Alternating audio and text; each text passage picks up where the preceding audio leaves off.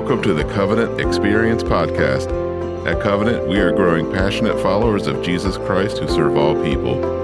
If you live in the tri state area, we welcome you to join us on Sundays at 9 a.m. or 11 a.m. You can find more information about us online at covenantexperience.com or call us at 304 876 2212 with any questions. And now today's message.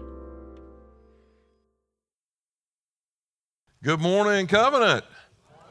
Are you glad to be warm and dry? Yeah.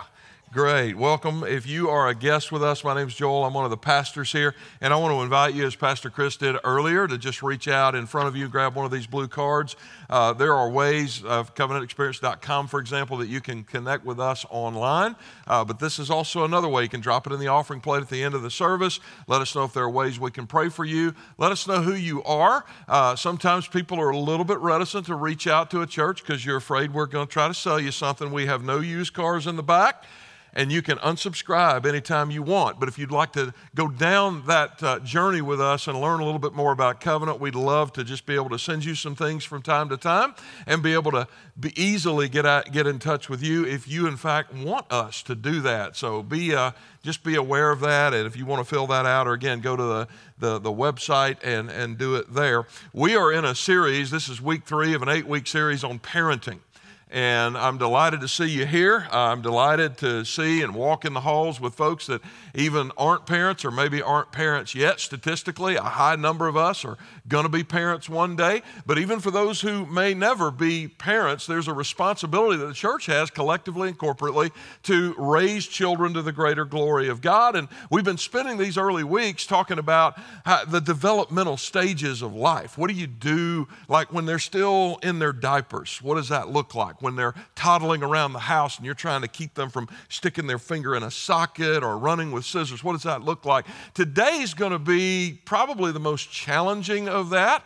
I feel a little bit intimidated doing this, I'll be honest with you, for a couple of reasons. Number one is out of our three children, two of them are still at home and still fit within this phase. So Amy and I aren't done yet.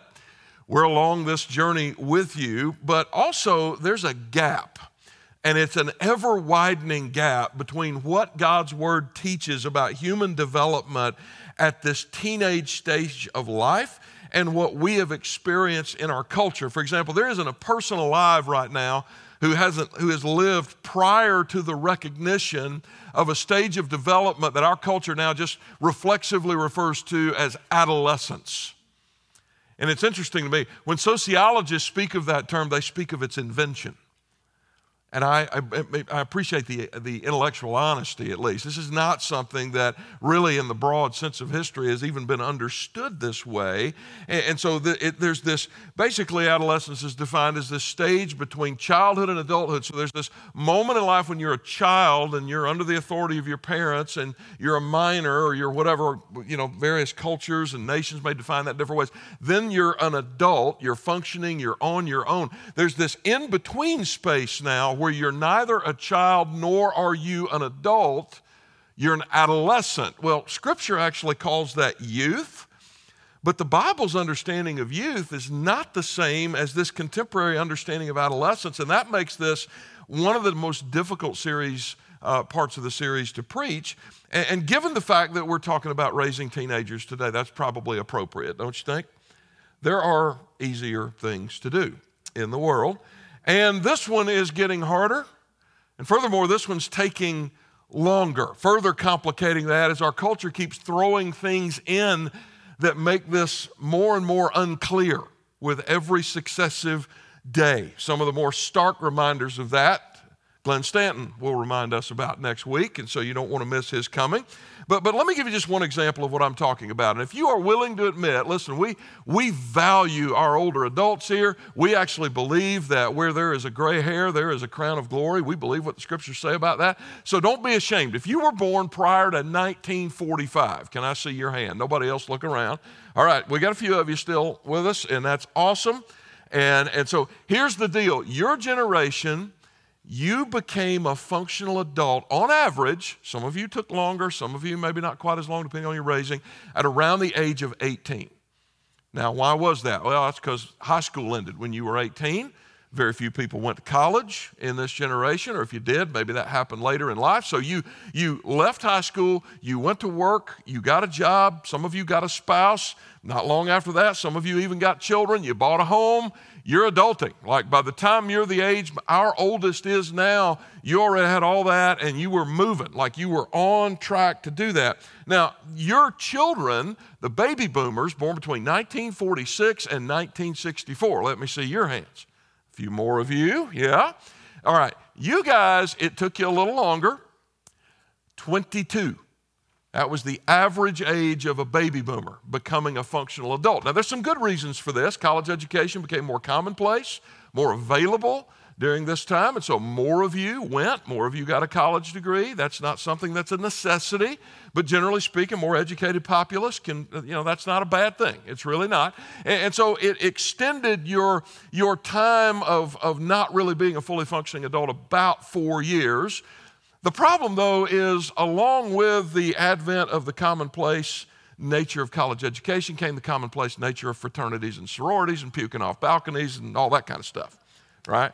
And, and, so, along with that, go get your education seemed to be this sort of cultural encouragement of you can remain a child just a little bit longer. And then you had kids. That was my generation. We're my Gen X brothers and sisters. 1965 to 1978, 79, somewhere in there, right? Our average age of leaving childhood and entering adulthood was 27. I don't know, likely because of the advent of the Atari 2600. Maybe that's where it came from. But, but we, we loved our video games. We loved playing. We, and of course, we went. A lot of us went to college as well. We did a lot of. no sin in gaming. All right, my boys are into it. it it's it's not wrong. All right, but, but it, it can, like a lot of other things, lead to compulsive behavior if you're not careful, and it can lead you down a path where you, you never really grow up. And so you kind of want to watch that. So Gen X, 27, then came the millennial generation. This was the generation of my younger brother, born 1978, 79 to 1998. Where are my millennials at? Yeah, I got some millennial brothers and sisters. You, on average, reached adulthood at the age of 29. Now, we're in this phase of life where we see Gen Z, and we don't have all the data on them yet. There's not been, they haven't lived long enough to have longitudinal data. The oldest of this generation is 24 years of age, but we are told, demographers are telling us, trends are indicating that the average Gen Zer, and that's all three of my children, will not reach functional adulthood until they're sometime in their early 30s. All right, so I want you to think about this, all right? I, I didn't give, I'm not telling you what should be. These are just facts, okay? We went from 18 to 30 plus in four generations. Some of that's not bad. Some of it, there are good reasons for it, okay?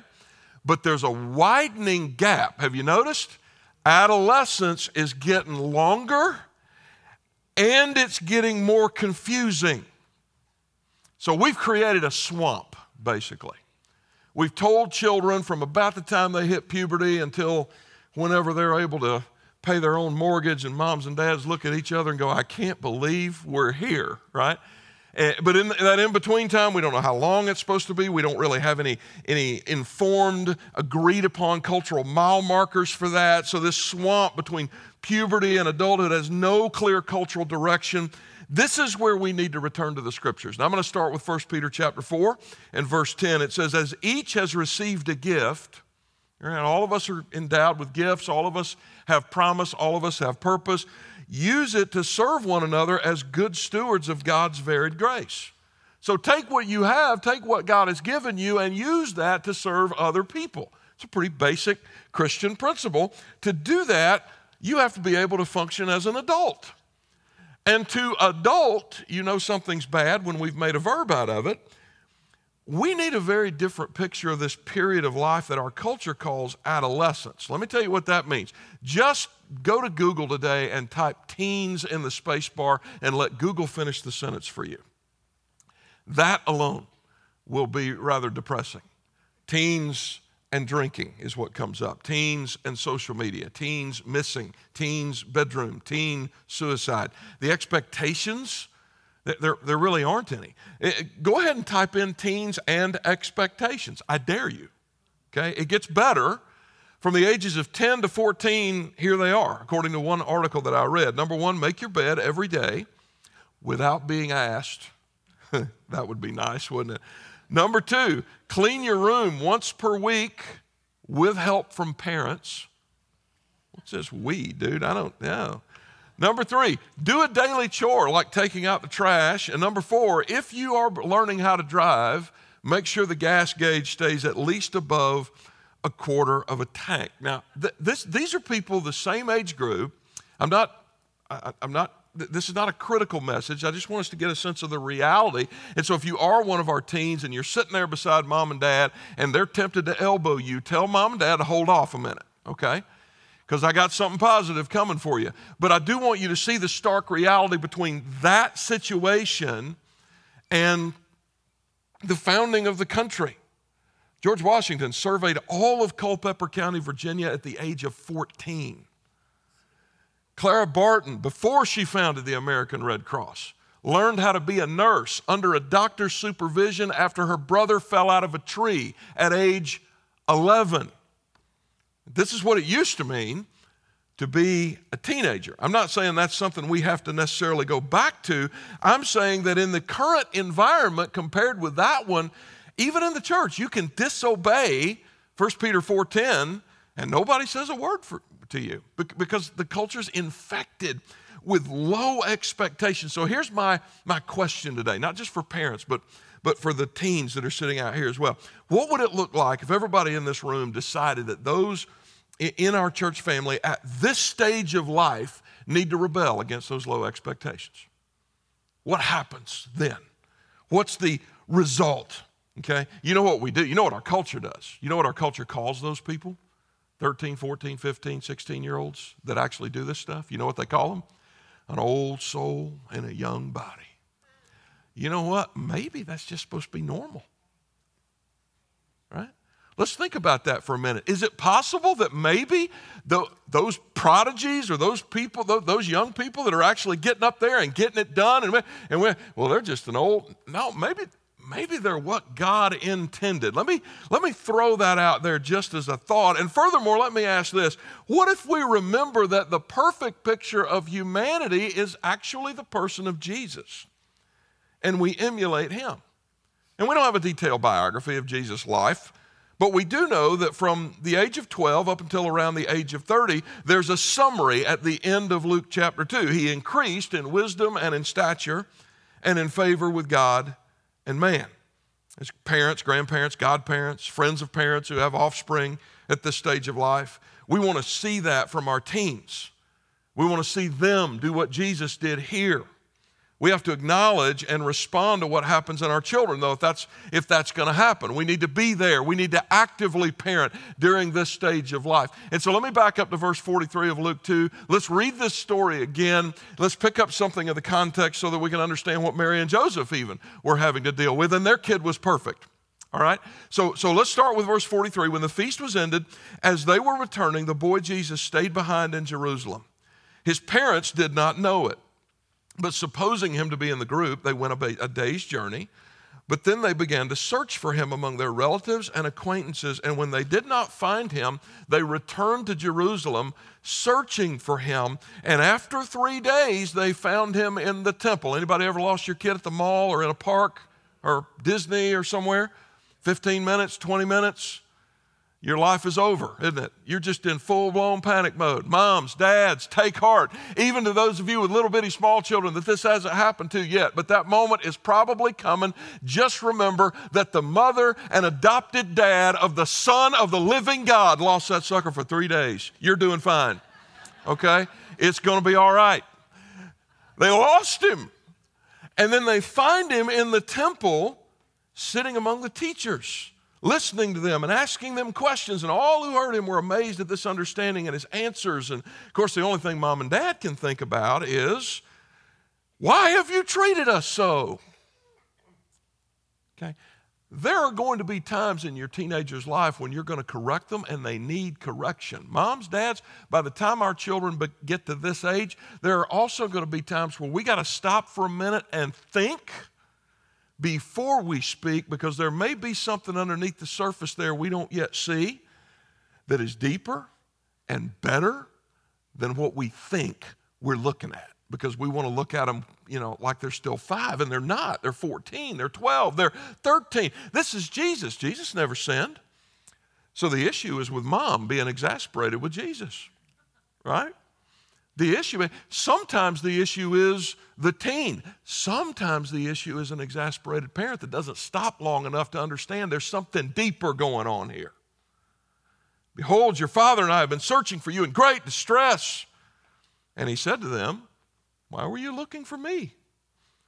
Did you not know that I must be in my father's house? And they did not understand the saying that he spoke to them. And he went down with them and came to Nazareth and was submissive to them. And her mother, his mother treasured up all these things in her heart. Now, let's admit, being honest with the intent of the text, there are things here unique to the person of Jesus. This story confirms his own keen awareness in his own identity as the Son of God, the priority that he has now, following the Father's path that was intended for him. But, but within this narrative, there's some commonalities between Jesus at this stage of development and the things that ought to be true of our own kids at, at this same age. Developmental specialists tell us there's, there's two hallmarks of adolescence. The first is physical maturity. They're going to get bigger, their voice is going to change, they're going to have a sexual awakening, all that's going to happen. Second thing's going to happen is intellectual maturity. This stage of development launches the season of abstract thinking. And this is often what drives moms and dads crazy because when your kid was four, you knew he thought. All right, a four year old is capable of thinking, but a 14 year old is capable of thinking about thinking. Okay? something's happened to the brain. There's been a developmental stage that they've crossed, and now it's different, which means that that young person, for the very first time, while they're still living under your roof, is able to conceive of other minds, other ideas, other than what you've been spoon feeding them all this time. The coexistence of all of those ideas in the same culture. And that results in what developmentalists call the experiment of the self. You've got a young lady, she's been told up until this point. And listen, that's very important. We talked about that last week that when they're young, you build their sense of identity in them. That's good. And up until this point, that's what's happened. She's been told who she is. Now she recognizes, hey, I'm kind of the center of my own self project. I'm the producer of my own drama here. And this intellectual development comes with physical development. And when you combine those together, it produces an initial point of separation, even while they're living in your house. There's a point of separation. And listen to me carefully, moms, dad. Not only is that not wrong, not only is that okay, that is God ordained. And we, as moms and dads, have absolutely no business short circuiting what God has ordained simply because we're uncomfortable with it simply because it puzzles us. Simply because what's happening is yet that young person is becoming an adult. Now, other side, for the teens that are in the room, they're not there yet, okay? They're not there yet, but that separation is good. Jesus himself, who had no sin, experienced this very separation, and the role of parents and guardians is to help them go in the right direction. Remember the, the theme of this whole series is Psalm 127 4. Like arrows in the hands of a warrior or the children of one's youth. The, the aim is not to keep them in the quiver for as long as possible. The aim is to release the arrows, channel it in the right direction. And where Jesus is concerned, Luke tells us after the events, he went home and he was submissive to his parents. And that perfect submission resulted in perfect development mentally, physically, socially. He grew, we're told in verse 52, in wisdom and stature and in favor with God and man. This, if you got a teenager living in your house, if you are five years or less from having a teenager in your house, like I talked to you about last week, this is your calling. This is my calling. It's our responsibility toward those young men and young women.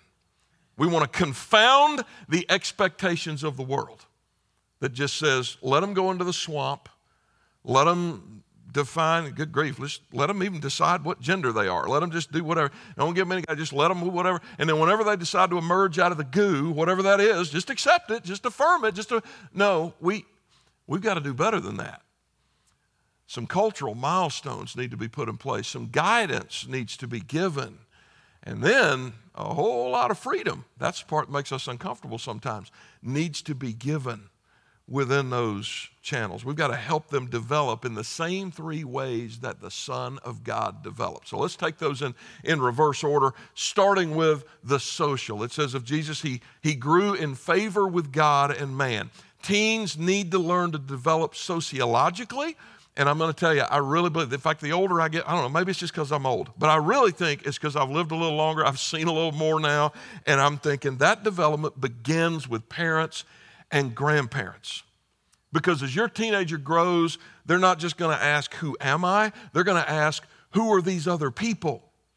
And mom and dad, that's going to start with you. They have a very narrow understanding of you when they're five. They're, they're incapable of having a wider understanding. But now they're going to start thinking, you know, who, who are these parents and why do they think as they do? Now, the way this comes out sometimes can be disturbing for parents. And sometimes it does come out in, in snarky, kind of disrespectful ways that need to be corrected. But oftentimes, moms and dads, listen to me. What presents as disrespect is often just that, that wait a minute, who are these people? And why do they think like they do? And, and why? They, they, have you noticed yet? This is why. This is the, the, the language is the same as it was when they were five, but this is not a five year old's why anymore, is it? This is a 14 year old's why, a 15 year old's why? And, and do you remember last week when I told you when they're four, when they're five, because I said so is an absolutely reasonable response? When they're 14 and 15, by and large, that's no longer true because they're trying to figure things out, right? And I get it. Sometimes it comes across. I mean, from the time I was 18 and probably, probably until the time I was 25, my dad was the dumbest man alive. But from the moment of 25 forward, he's a genius. Right? We, we all have to learn some things the hard way, learn some things by experience. But, but I will also tell you, remembering what I could remember about those years, that, that I, I never lost respect for my father. Never. I just asked these questions. And so, more than likely, they're just asking questions. And it's okay for a kid that age to do that. It is also okay, okay, for you to remind the kid at that age, given the culture in which we live, that they're still living under your roof and eating your food and wearing your clothes. So they need to follow your instructions. But this stage of development, man, there's huge questions about life and meaning that deserve an answer. And, and that includes, by the way, is my parents' faith my faith? Don't be afraid of that question either. In fact, encourage it. Because far better they ask that question now, and God willing, under the power of the Holy Spirit, settle on being a follower of Jesus themselves than that they merely ride mama and daddy's coattails until they have a midlife crisis and chuck it all. Let them ask the questions. Your relationship with your teen will develop in a healthy way if those questions, along with the young man and young woman asking them, is dignified and answered and explored together. Yeah, sometimes every bit of that is couched in sass. I get it. Couched in sarcasm. Keep it coming, okay? Because what that does is it helps them develop socially. And this is the tragic irony. Our, our culture has trained us to think that kids get this from other kids.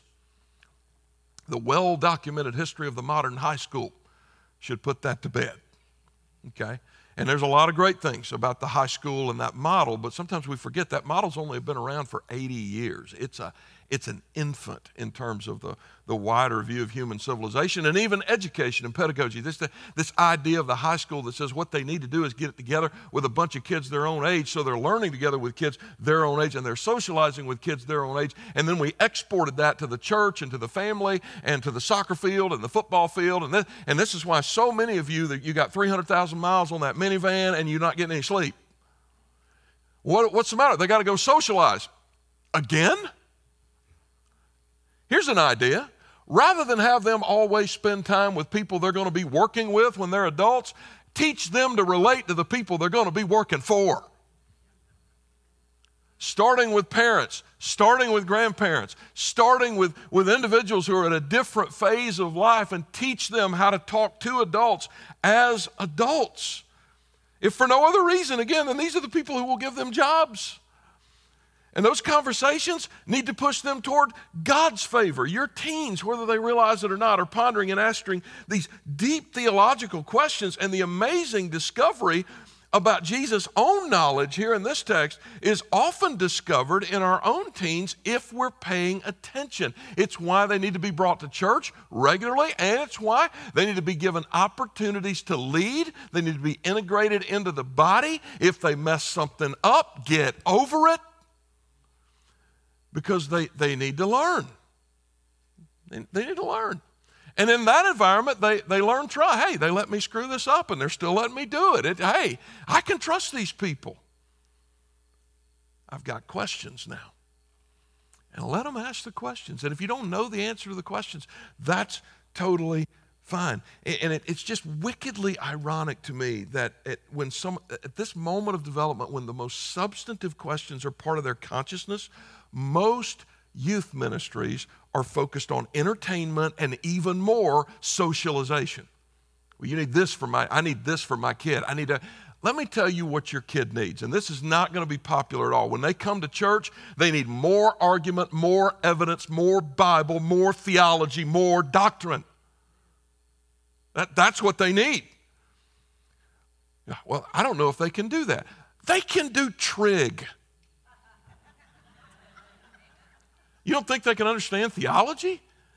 They can order coffee from Starbucks. I can't do that half the time. What, you want whip, no whip, latte, this, that, and the other, Americano? I don't know. Am I in America? I, I just want a cup of coffee. My kids walk up and I want this, this, this, this, this, this, and it's like they're freak, freaking speaking a foreign language. And I'm like, I don't know what that was, but it looks good. If they can do that, if they can game with the hand-eye coordination of somebody that, as I look at that and go, man, I'm from the Pac-Man generation. I, I don't even get that.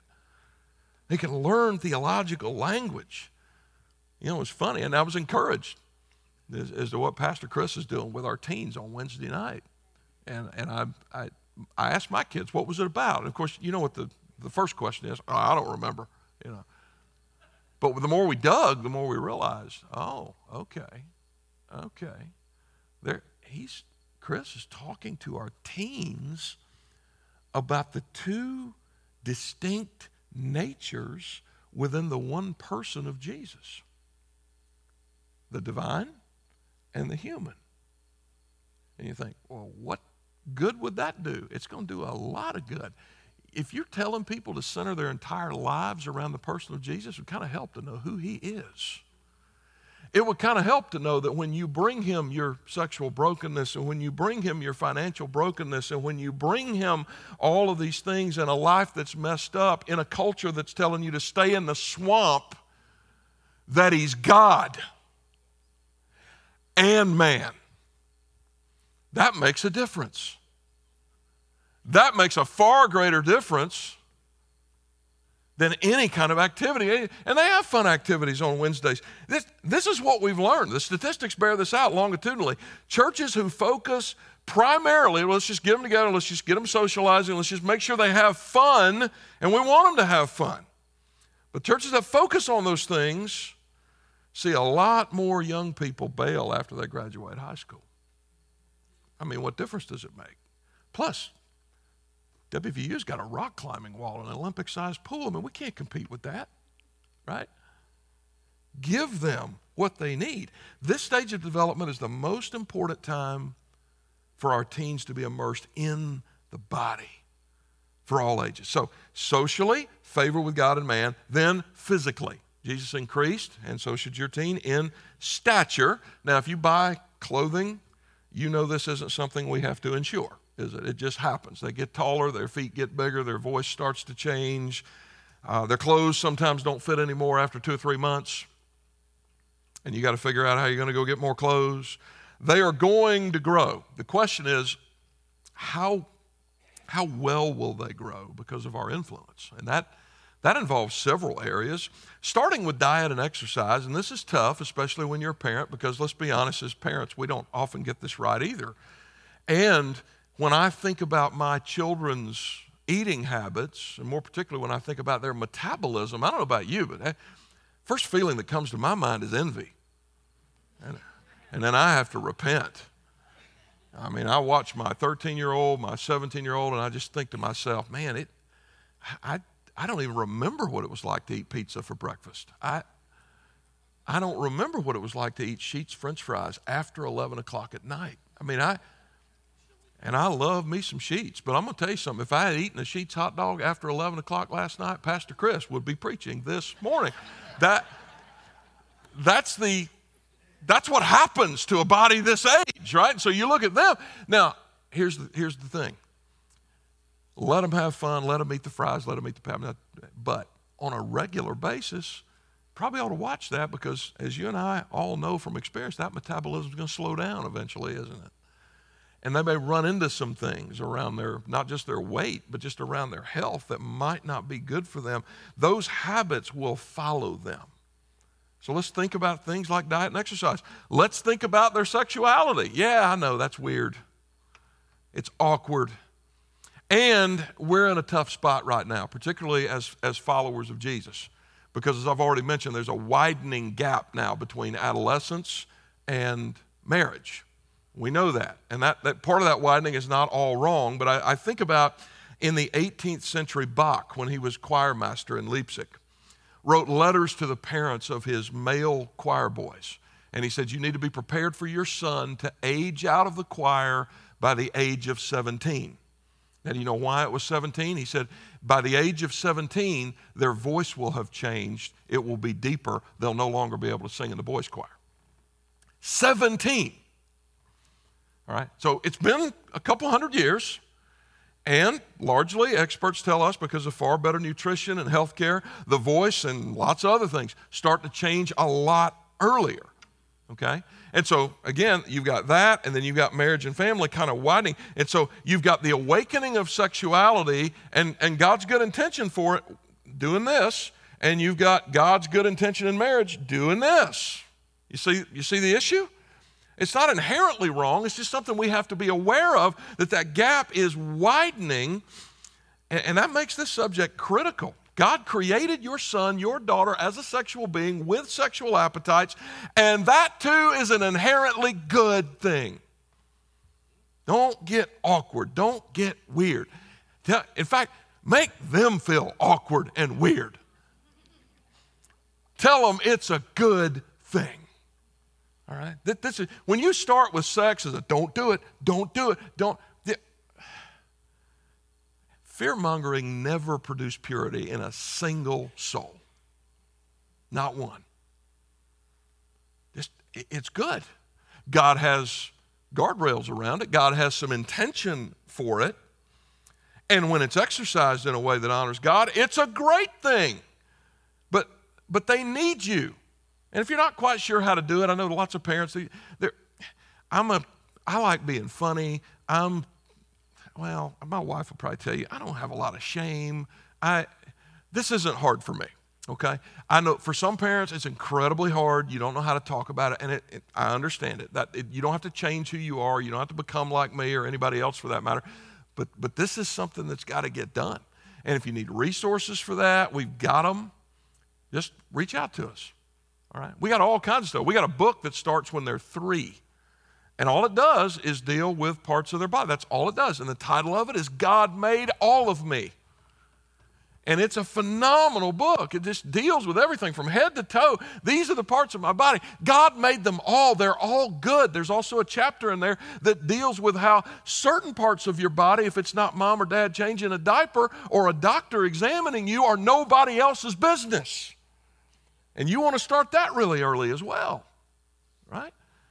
I know this, this stuff can be really weird, but, but get it started. Get it started early. And here's why if they don't get this from you, they will get it from somewhere else. And you may or may not know where that source is. So their physical, sexual development, their, their, their experimentation, all of that is inevitable. Okay? That they will honor the Lord in how this happens is not inevitable. So, parents, help them grow, not just in, in social favor with God and man, but in stature. And then all of this, the umbrella over all of this is wisdom. Jesus grew in wisdom. Our children need to grow in wisdom. Some of this is so practical, it's not even exclusively Christian. In fact, the advance of brain science has demonstrated that the adolescent brain, this will surprise no one in this room, uh, the adolescent brain, particularly the male one, presents a mismatch between risk and reality. Right? The words, hey, y'all, watch this, tend to come out of the mouths of males who haven't yet reached the age of 25, because that's the age at which the prefrontal cortex of your brain is fully formed. That, just for your information, is the part of the brain that controls rational decision making. This explains a lot, doesn't it? Yeah. And, and, so we know this. They need to grow in, in wisdom. They need, to be, they need some guidance in those early years. But, but, but what's in view here, this growth in wisdom is far deeper even than making wise decisions. This wisdom we want is the wisdom into which Scripture says Christ grew. And, and, and this is what we know of this wisdom. In Colossians 2, Paul tells us of Christ, it is Him in whom are hidden all the treasures of wisdom and knowledge. There's no greater gift you could give to your child. You can give them a car, you can give them a college education, you than to help them develop the mind of Christ as it oversees all of this. The embodiment of wisdom is Jesus Christ. Everything else in their development needs to be formed by and emerge from Christ centered wisdom. And in order to do that, you're going to have to do a lot of groundwork that our culture used to do but doesn't do anymore. Okay? So you can, you can go culture warrior and start blaming institutions, or you can just do what you're supposed to do as a parent. You, you can do one of the two, all right? You can just admit, all right, those milestones aren't there. How do we create milestones so that this is no longer a swamp? I got a great example for you. Doesn't even come from, from our tribe, comes from our Jewish neighbors. They have this amazing tradition called the bar mitzvah, the bat mitzvah. You've heard of this, right? Child gets to be a certain age. There's all this celebration around them. They've reached a certain age of development. I, and I got interested at one point, particularly as we got involved uh, on the opioid front with our friends at Adas Israel. And I said, I wonder where that came from. And so I started looking it up. I said, I don't remember reading about that in the Old Testament. Is that Talmudic? Is that something, you know, some other source? And, and, so I went back through and read it again. Didn't find it in the patriarchal period, didn't find it in the, the Mosaic period, didn't find it in either the first or the second Golden Ages or Second Temple Judaism. The bar mitzvah shows up around the midpoint of the last millennium, or in the 1500s in Eastern Europe. So that's how relatively recent it is. And it came about as a reaction. There was a shortage of men in that day, which meant there was no minyan, which our Jewish friends requires. They, they, they, they describe that. That's the word they use to describe the, the required number of men to pray. Plague, another wave of persecution that our Jewish neighbors have experienced over and over and over throughout their history meant that there weren't enough men. That meant that those corporate prayers could not be prayed. And so the rabbis got together and they said, How do we promote the younger men? How do we bring them up? And as you can imagine, Bible scholars, huge argument over this question when does a boy become a man? And the rabbis settled on 13 years and a day. I don't know where the day came from, but that might be a question for, for Rabbi Aaron sometime when he's visiting with us. 13 years and a day. Eh, so, one day after his 13th birthday, a young boy would walk into that minyan and, with a voice that probably at that point was still moving back and forth between Barry White and Cindy Brady, declare with confidence, Today I am a man. Two things were true in that moment. Number one, nobody in that room believed it. Nobody. But you know what else happened? Everybody recognized this is good. It is a good thing that you say this. It is good that we hear it. And from this moment forward, you will stand with the men. And now he's along for the ride, right? I love that. It doesn't have to look that way, but just in your home, even in our church, as we start to conceptualize what is this, we have a few of these things when they graduate high school, when they accomplish certain kinds of things, we recognize them. Sometimes it's on this stage, sometimes it's in the great room, just within the confines of our student ministry. But, but what do these milestones look like? And, and furthermore, to the teens in the room, let me ask, are you ready for that? Ladies, Are you ready for a bat mitzvah moment? Are you ready to stand with the women? They meet tonight at 5 o'clock. What does it mean to be a godly woman? You may be 14 right now, but somebody's going to speak tonight who's beyond that in another stage of life. What's it going to look like decades from now for me to walk with Jesus? What are some of the hardships that I might encounter? What would it look like, furthermore, for you to go back to school tomorrow morning, not as a boy or a girl, but as a man or a woman? And for your teacher to notice someone doing something, someone taking their studies as seriously as did a young George Washington, or commit to your home today, like a young Clara Barton did, taking care of her older brother. Be ready to serve rather than to be served, and to serve around the house without being asked. And to come into the church and to do the same thing. How can I help? Because you've, you're in the swamp. You're in the swamp and you're receiving from the church, from your home, from your parents, from your. Yeah, the, the reason mom and dad feel like an ATM machine is maybe that's how you're treating them. At this age, you should be giving as well. And I, I can't predict exactly how those people over you in authority, the teachers, the parents, are going to respond, but I can tell you this to you right now, especially those of you in this, this 11, 12, 13, 14, 15, 16, 17. Our culture has a major problem. And that problem is that we have collectively failed at something because adulthood is not happening. Adults are not emerging on time if they are emerging at all. And the promise I can make to you at your age right now is this if you will commit to living this way at 11, 12, 13, 14, you will have demonstrated more maturity by the time you're driving than many people in their 20s and 30s. And as your pastor, I want that for you. So, is that something you want? Because that's God's design for you. Because there really are, at the end of the day, only two kinds of human beings children and adults. That's it. Scripture doesn't allow you the category that you see in our culture of an extended childhood.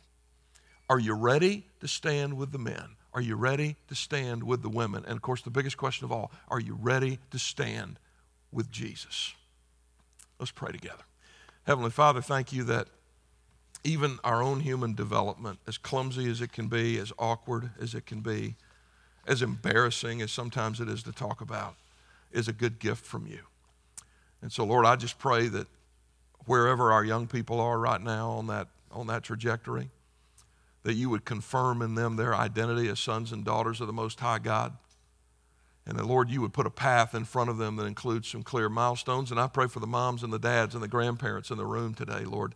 May they plant those flags very deeply in the ground, very clearly for these young people to see. And may they respond in ways that they will stand with the men, stand with the women, but that ultimately they will stand with you.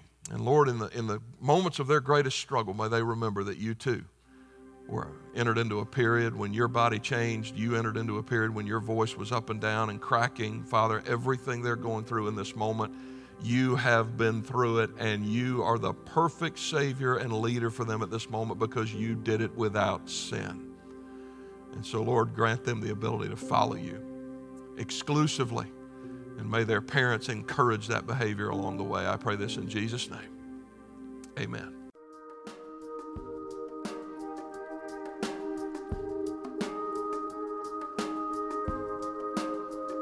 Hi, everybody. Pastor Joel here, and I am so glad you stopped by. I pray this podcast helps you in your walk with God. And if you're listening with questions about faith of any sort, God is not afraid of those questions, and neither are we. Join us any Sunday morning at 9 o'clock or 11 o'clock in the morning. If you're new to our area and looking for a church home, I hope we'll see you soon and have the opportunity to welcome you properly and personally through our doors. And if you live in the tri state area, but you're already a part of one of the other phenomenal church families here, I pray this podcast has been a great addition to the primary teaching you already receive from your local pastor, and that you've been better equipped to serve your own church family. So let's all go make Jesus famous this week. Share his love every chance you get until we meet again, and God bless you.